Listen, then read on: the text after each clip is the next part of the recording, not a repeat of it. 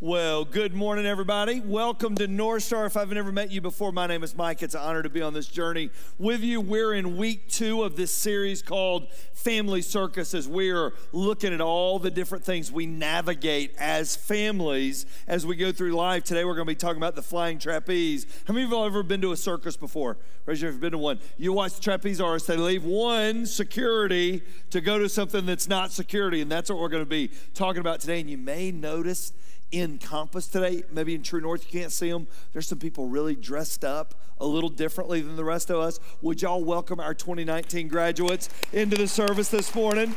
We get to honor them in a few minutes. It's going to be awesome. I know a lot of you. How many of you are parents of one of the graduates? Raise your hand. Would you give these folks a round of applause? Congratulations. I know a lot of family Here's how I know it's a special Sunday. There's people sitting in front of me that never sit this close. All right, and so I'm really, really glad you're down here. So I want you to do me a favor today. Take your Bibles, turn to Philippians chapter 3. If you got your Bibles, turn there. It's over in the New Testament.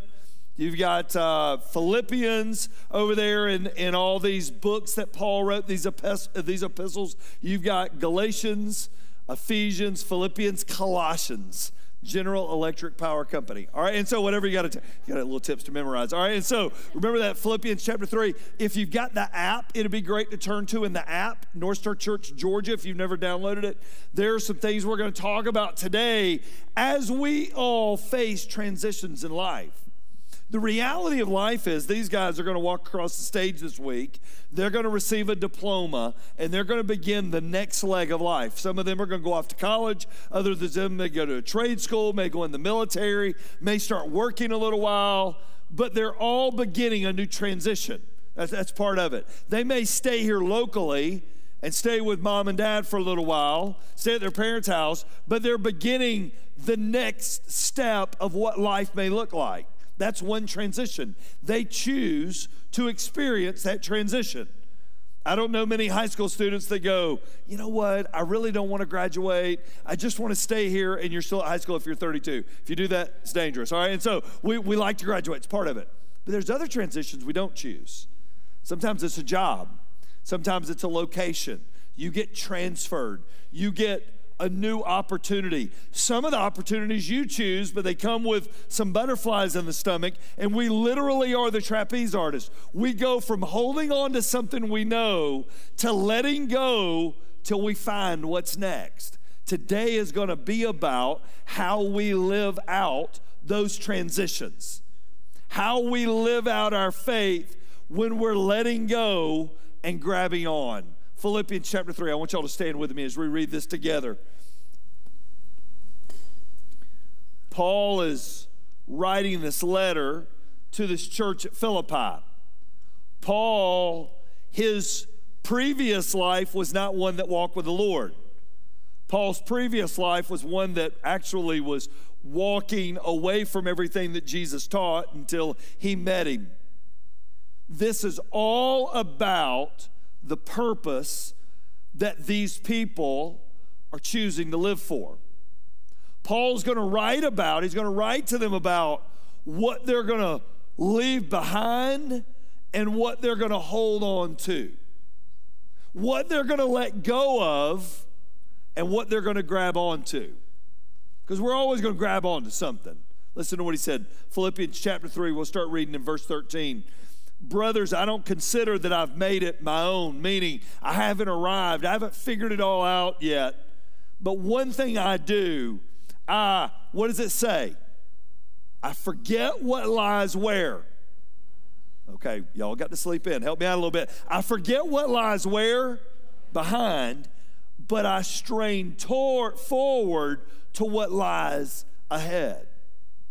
Paul said, to be who God created me to be, I got to let go of what's behind me and I've got to strain, I got to work, I got to give effort of what lies ahead. And look at what he goes on to say.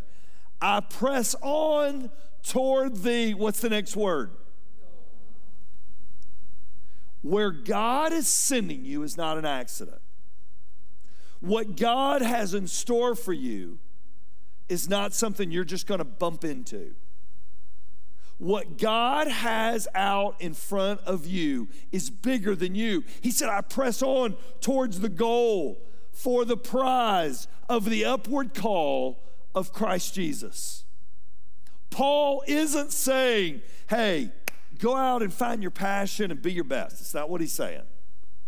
What Paul is saying is go find the purpose that God created you for and chase it with all that you got whether you are 18 and the rest of life's in front of you, or you're 38 and you're in a transition you didn't choose. God has something in store for you, and you are going to figure out real quick what and who you're living for. And that's what we're going to talk about this morning. Right where you're standing, whether it's in Compass or the chapel in True North or on the patio or watching online, I want you to just take a second and ask the Lord to speak to you, would you? We say, God, would you speak to me this morning? God, would you show me this morning what you have for me? Would you?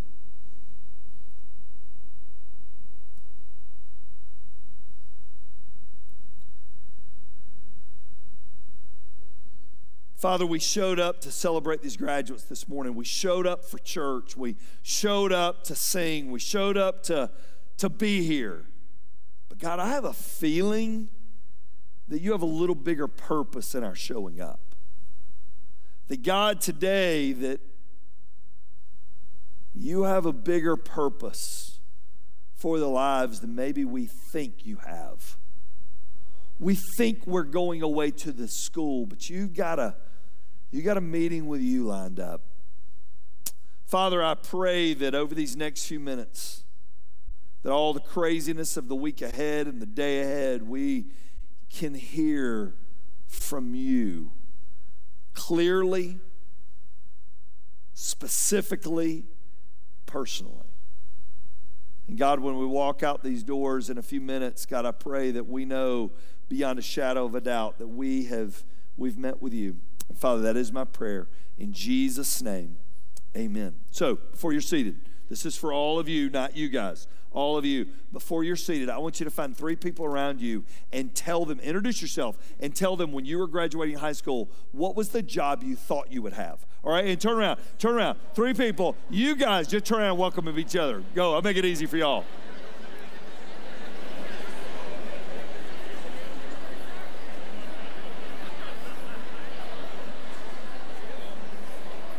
All right, all right, all right. Here we go. All right. To make sure, to make sure all the statistics are right, how many of you would say, adults, you're doing something now when you graduated high school you did not plan on doing? Raise your hand. Do you know that they say that the average adult in America will have eight different careers before they retire? That's why when people introduce themselves to each other and say, What do you do for a living? They're looking for ideas. All right. And so they're just looking for somebody to help them out a little bit to go, Oh, I like that. I'll go do that. All right. Because when you graduate, you think you know, and then life begins to point and steer, right? Life begins to throw things your way. You guys have life out in front of you. And you're getting to make this transition into what's next, whatever that may be. You get this transition. There's parents in this room you're making the transition of, I was talking to a family earlier, you're making the transitions. For some of you, it was the last child at home. You're entering empty nesthood. And you're like, it's going to be the worst. It, it, really isn't that bad. All right. And so I really, I'll just I'll give a little plug for that. But, but it's, I remember it was like yesterday. I found these pictures. Mary Michael sent them to me of Casey and Mary Michael on the days they graduated, 2012 and 2015 as they walked across the stage, I remember that feeling as a parent we're sending them out in the unknown. We're sending them out into what's next, what's going to happen to them, what's going to happen with their faith, what's going to happen with their lives, what's going to happen with their stories. That's what transition does, right? Transition makes you question all the things you think you know. Transition makes you uncomfortable with things that have been comfortable. I've been hanging on to this, and now I'm letting go of this. Some of you walked in North Star because you moved to Acworth, Kennesaw from some other part of the world. You never intended to live here. Some of you ended up here because something happened and it was a crisis and you're like i got to go to church and i went to a banquet in that church i'll just go. I don't know how you ended up but we know when we face transition there's four options of response that we have. Pen pencil something to write with thumbs to type. Well let's talk about what those transition points can elicit from our lives one option during a time of transition is to become a doubter. Would you write that down? A doubter. Everything we used to be confident of, we don't know anymore. Everything we used to be sure of, we don't know anymore. I mean, these guys, you work four years to be a senior. And now that you're a senior, you're going to become a freshman again. You will go from who's who to who's she, right? I mean, that's what happens. You transition to college, you don't know anybody, you begin this new life, it's this new thing out there, and we begin to doubt ourselves. I want you to write out beside it. Sometimes we doubt our faith. That happens. Some professors may say something we haven't heard before. A friend says something we haven't heard before. All of a sudden, nobody in my dorm or nobody in my apartment's getting up going to church on Sunday morning, and and I begin to doubt my faith a little bit. Is what my mom and dad told me true? Is what my grandparents told me true? We doubt our faith. Sometimes we doubt our abilities, right? We begin to doubt our abilities. We go from super confident to, we're really not sure anymore. Some of you adults, you walk through seasons of transition in your life where you've had a great career and for whatever reason things didn't work out and you begin a new career and you begin to doubt even your own abilities to do what you thought you were called to do. Doubt always enters the story. I love the story in the book of Mark when the dad ran up to Jesus to ask healing for his son. And Jesus asking this question, he said, Do you believe I can do this? And look at the guy's response. Immediately, the father of the child cried out and said, I believe, but help me with my what? What was the next line? I do believe, but I, there's just part of me. Well, it's doubt. Well, where did doubt come from? Well, Stephanie did a phenomenal. Did Stephanie not do a great job last week? Y'all give her a round of applause. She did so good, you might not get to hear her speak again. All right, and so, um, but she talked about the garden, right? She talked about how it all began in the garden. The very first thing the enemy did was he sowed a seed of doubt into Eve and Adam's mind. You just make them doubt a little bit, make them wonder a little bit. Is God really who He said He was? Will God really do what He said He'll do? And all of a sudden, for you guys, nobody's there to make you do something, nobody's there to make you live out something. And this little seed of doubt can turn into a week, a month, a year, 10 years. And we begin to become somebody we never thought we would be. And it, it all began with a doubt, it all began with a question. Our faith gets challenged. See, the opposite of doubt is faith, it's belief, it's knowing something. Doubt goes, What do you really know? Well, Mike, is it wrong to doubt your faith? Absolutely not. As long as you're seeking answers. If you doubt it and do nothing with it, that's a problem. If you doubt it and learn, that's a great thing. Because a, faith that hasn't been tested cannot be trusted. That is a good thing. But don't stay in your doubt. Would you write a little thing down? Don't stay in your doubt. Don't live in that doubt. It never gets you somewhere you want to be during that season of transition, when you begin to doubt, was God really in this? How in the world did we leave this town and end up in this town? How did that happen? Is God even there? That's, a, that's doubt. And doubt always exists during seasons of transition. Number two, we can become a complainer, right? We can become a complainer. There's doubters and then there's complainers. Complainers are the people that always take the negative side. They never see things for what they could be, they see things complainers are just really joyful people to be around. Have you ever noticed nobody will claim to be a complainer, but they know who the other complainers are, right? I mean, complainers are just, how many of y'all work somewhere where there are complainers? Raise your hand. Yep. You're gonna, you're gonna meet them. You're gonna, you're gonna introduce yourself, and immediately upon arrival, they will latch on to you and they'll take something that could have been the greatest experience and they'll tell you the 15 reasons that it's the worst place in the world. Every team has them, every organization has them, every company has them, every school has them, every church has them. They're just negative. I went to a training a couple years ago put on by the Ritz Carlton. Now, I've never stayed at the Ritz Carlton. I thought the only hotel that began with an R was Red Roof. All right, but Ritz Carlton evidently is a really nice place. So I went to this training. They do a lot of customer service. I looked around. Red Roof's not doing any customer service training. All right, and so I went to the Ritz Carlton customer service training, and there they made an interesting thing. They said, well, when we hire new employees, we make sure they stay away from the cave people. Like cave people? What are cave people? Constantly against virtually everything. That's what cave people are, right? They're those people and they're everywhere. When you go away, you're going to meet some cave people. You're going to get the opportunity to be one. Am I for something or am I against something? It's easier to be a complainer than it is to not. Look at what Paul said, and here's why this is a big deal. Therefore, my beloved, as you've always obeyed, so now, not only in my presence, but much more in my absence, work out your own salvation with fear and trembling, for it's God who works in you both to will and to work according to his good pleasure. Do all things, all things without what? Help me out. Without what?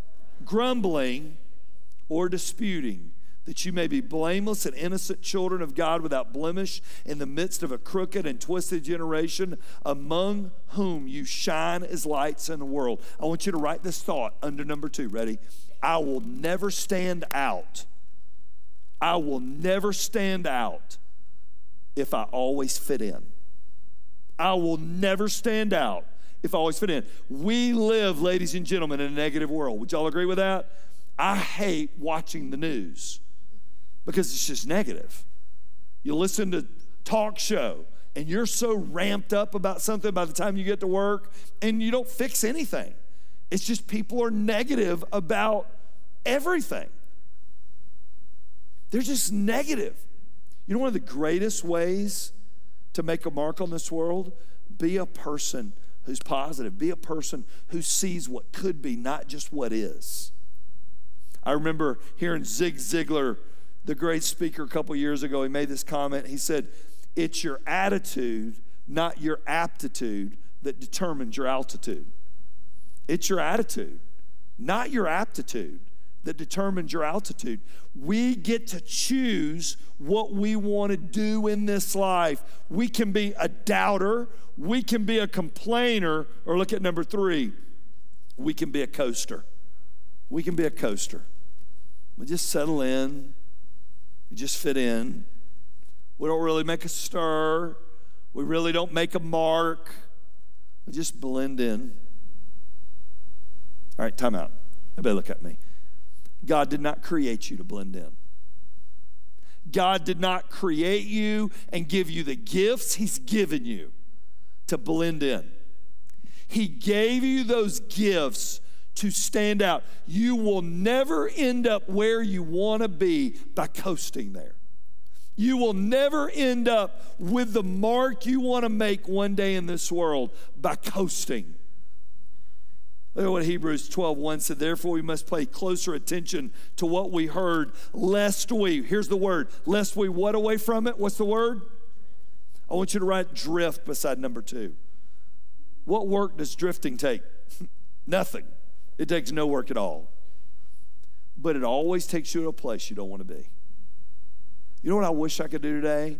I wish I could put a microphone on the stage and I wish I could hear from some of you that have regrets over the years of drifting. Over the years, you didn't really choose anything, you really didn't walk in a certain way, you just sort of let your life go. And here's what happens Two weeks turns into two months, turns into two years, turns into 10 years, turns into 20 years, and we miss. Here's my challenge to you guys don't let your life drift.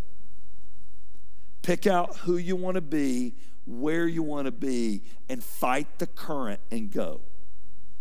Because life is all about fitting in. That's not the mark for Jesus. What Here's what Paul was telling this church You aren't going to change this world by complaining and grumbling and being like everybody else. You're only going to change this world when you look and live differently. You just stand out. If you are a person that has a direction, you will you will stand out. I remember telling my kids when they're growing up, grab a folder and wherever you are, act like you're walking somewhere, and people will go, Wow, they have a purpose. No, you're lost, but you look like you know where you're going, right? I mean, that's sort of the deal. But coasting doesn't get you anywhere. Get on a sports team, coasting doesn't get you where it gets you on the bench because people outwork you. Coasting doesn't get you anywhere spiritually because our lives drift, and all of a sudden, we've got years to make up. Well, oh, you guys look at me real quick. A lot of you, I know some of you I don't know as well as others. I want you to look at me real quick. My biggest prayer for you is that four years from now, or six years from now, whenever you're getting out of the next step, all right, whenever that may be, that you look back with no regrets. I don't want you to look back and go, God, I wish I would have, or I wish I could have. Determine now who you want to be and walk that direction. I have never met a person who said, I walked towards Jesus and I regret it. Never met them. Maybe they're out there. I've been doing this 28 years. Never met them. But I've met a lot of people that drifted and they have regrets. Because during those years of drifting, we make choices that God's not involved in and we regret them. I wish I could introduce you to all the students that Sellers and Hannah pour into on a weekly basis in Wave. That when they showed up in Kennesaw from wherever they live, they said, I want to be this person. So I'm going to show up and I'm going to get plugged into a church and I'm going to go to a Bible study. And I'm telling you, they're the kids who figure out who they want to be and they make a mark in this world. And you get that choice. And we get that choice. You know what I've learned? It's as easy to coast at 38 as it was 18. It's easy to coast in your 50s, in your 60s, until you hit a wall and you go, I don't want to do that anymore. And number four, he tells us what to do be a doer. Be a doer. If you don't do your faith, you'll lose your faith. Your faith is meant to be active, it's meant to be plugged in. It's meant to be used. Sitting over to my left, Sterling Brown, who runs 925 Ministries at KSU, and I watch those students, that these student athletes that walk in his ministry at KSU, and I watch them begin to live their faith. Makes all the difference in the world when you begin to live your faith.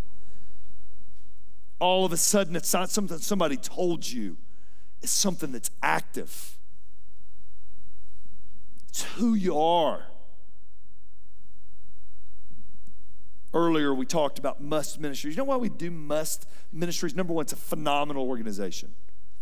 You know that every summer there's thousands of kids in Cobb and Paulding that have nothing to eat.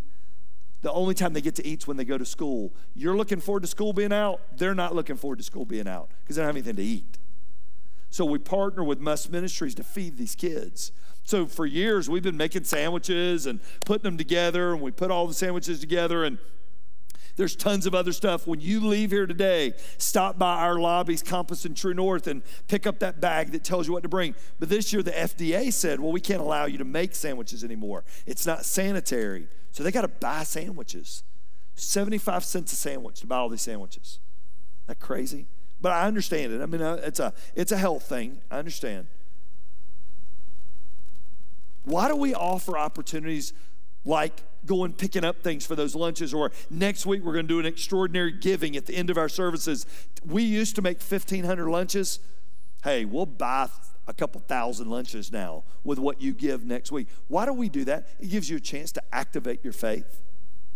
It gives you a chance to live out your faith. We're going to the Dominican Republic on a mission trip in a few weeks. Why are we doing that? Because you get to live out your faith. When you do it, you use it. When you talk about it, when you read about it, it slips through your fingers. During times of transition, I get the opportunity to hold on or to let go and see what God has. But when I grab on to what's next, I grab on to the purpose that God has created me for. I want everybody to look at me real quick. Here's what I'll tell you there's people in here in all walks of life, literally all walks of life. From running a country club to principals to working in the police department to working at the university to working at retail to working in real estate to running this organization or living in that organization or managing and running a family. Uh, uh, there's all kinds of different occupations in here. But here's the one thing we all have in common is the purpose God created us for. Is to worship him and make a difference in other people's lives. Period. That's the one thing we all have in common, no matter what our field of expertise is. So here's the question When I grab what, am I going to be a doubter? Am I going to be a complainer? Am I going to be a coaster?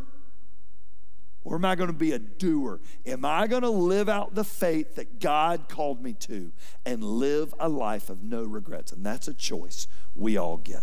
Would you pray with me?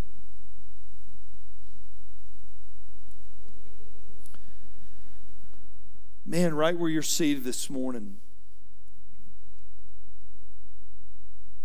some of you walked in today to celebrate a, a niece or a nephew. And God had you here for a whole nother reason. He had you here for you.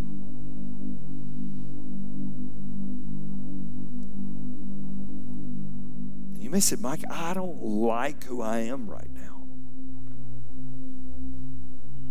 during this trapeze moment that I'm in, I'm man, I'm becoming negative. I'm just drifting. I don't have a purpose. I'm certainly not a doer of my faith. I guess that's not who I want to be. Just take a second and tell the Lord that, would you?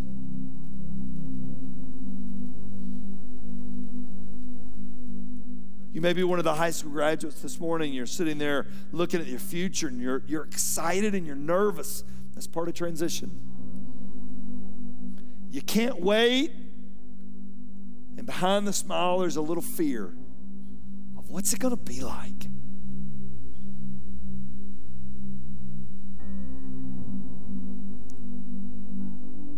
Make the decision early of who you want to be and then walk that direction quickly. During any of our transition, would you let the Lord talk to you real, real quick, would you?